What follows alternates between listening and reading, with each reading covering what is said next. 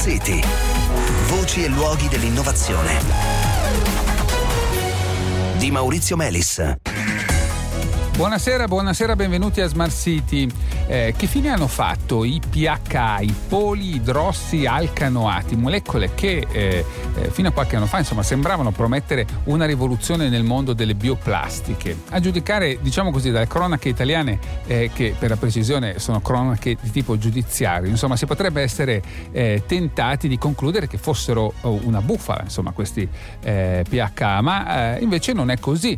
In particolare in Cina la produzione eh, di questa e di altre eh, bioplastiche avanzate eh, e questo anche con processi eh, altamente biologici eh, basati su organismi ehm, batterici oppure fungini, ecco questo tipo di produzioni stanno eh, decollando. Ne parliamo con Mario Pagliaro che è ricercatore dell'Istituto per lo studio dei materiali nanostrutturati del CNR. Allora buonasera Pagliaro, benvenuto. Buonasera. Allora, senta, è così quindi che stanno le cose?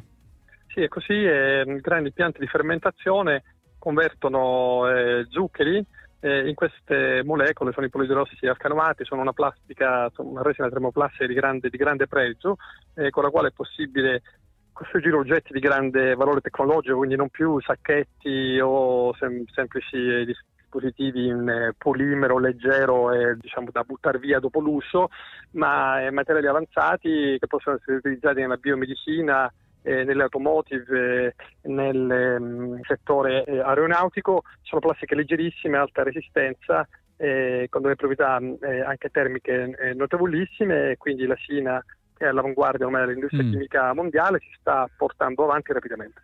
Ecco, di questa produzione arriva qualcosa in Europa o insomma viene consumata tutta localmente? Attualmente arriva qualcosa in Germania, ma il grosso è consumato dall'industria ad alta tecnologia cinese, incluso l'industria biomedicale. Come vengono prodotte queste bioplastiche? Quali sono i Vengono processi? prodotte tutto per fermentazione, o su ceppi microbici o in alcuni casi su ceppi fungini, quindi sono dei microorganismi che funzionano praticamente da piccoli reattori chimici. Eh, l'evoluzione grande è sia sui ceppi microbici che vengono utilizzati, sia sui processi di depurazione, questi sono molto importanti, con i quali si ottengono poi i polimeri. Mm. Quasi tutti eh, quelli avanzati oggi utilizzano tecnologie a membrane a membrane. Senta, eh, si fa utilizzo anche di, della cosiddetta biologia sintetica? Questa è una prospettiva che stiamo raccontando qui a Smart City. Assolutamente sì, eh, quando lei ingegnerizza eh, il DNA, diciamo, il, il, codice genetico di questi microorganismi, microorganismi, sta facendo biologia sintetica per fini di chimica, di sintesi chimica. Lei mm. fa eh, sintesi chimica industriale attraverso questi microorganismi ottimizzati per la produzione chimica. Senta, oltre alla Cina, quali altri paesi insomma, si stanno attrezzando per, per ospitare questo, questo, tipo di produzioni?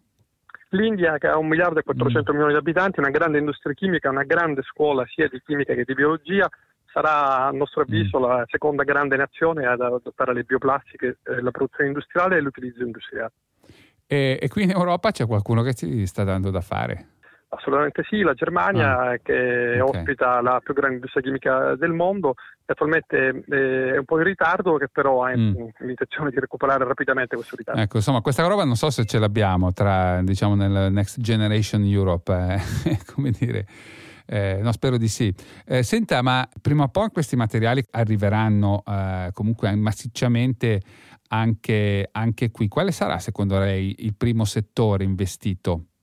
Uno dei primi settori ad essere investito sarà il settore della, della stampa 3D eh, dei materiali. Ah, okay. eh, già oggi molte, molte, eh, molte, di queste resine, penso non solo al PH, ma per esempio il PLA, l'acido sì. polilattico, sono utilizzati per la loro eh, particolare versatilità nelle stampanti, nelle stampanti 3D. Mm. Stampanti 3D con le quali è possibile addirittura produrre delle abitazioni. Eh.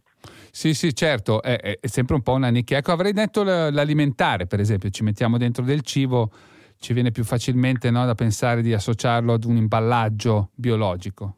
Assolutamente sì, però mm. ehm, questo è l'errore che è stato fatto per 30 anni nel settore delle bioplastiche, cioè partire dalle applicazioni a basso valore aggiunto, quando lei ha del polietilene che acquista a costi irrisori, è ovvio che l'industria alimentare ricorrerà sempre alle alla, alla, soluzione meno costosa, tanto più che oggi molte di queste plastiche sono riciclabili e sono riciclate. In realtà eh, l'industria delle bioplastiche, appunto la nuova industria cinese, eccetera, sta partendo finalmente dalle, dalle applicazioni ad alto valore aggiunto per poi spostarsi certamente in un domani, quando le produzioni mm. saranno enormi, sull'ordine delle milioni di tonnellate, anche al settore del packaging ecco, e della protezione. Perché oggi di che ordine stiamo parlando comunque? Ce lo ricordi?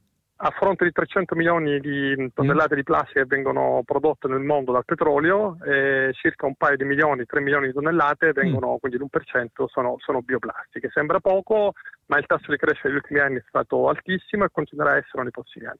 Eh, in Cina già esistono per esempio impianti per la produzione di PH che hanno una capacità annuale di oltre 100.000 tonnellate. Ecco che diventa un serio competitor eh, mm. per il settore della petrolchimica in certi segmenti. Grazie, grazie Mario Pagliaro. Scherza, grazie a voi e buon lavoro. Bene, cari ascoltatori, ci fermiamo qui, ci diamo appuntamento a domani. Buona serata.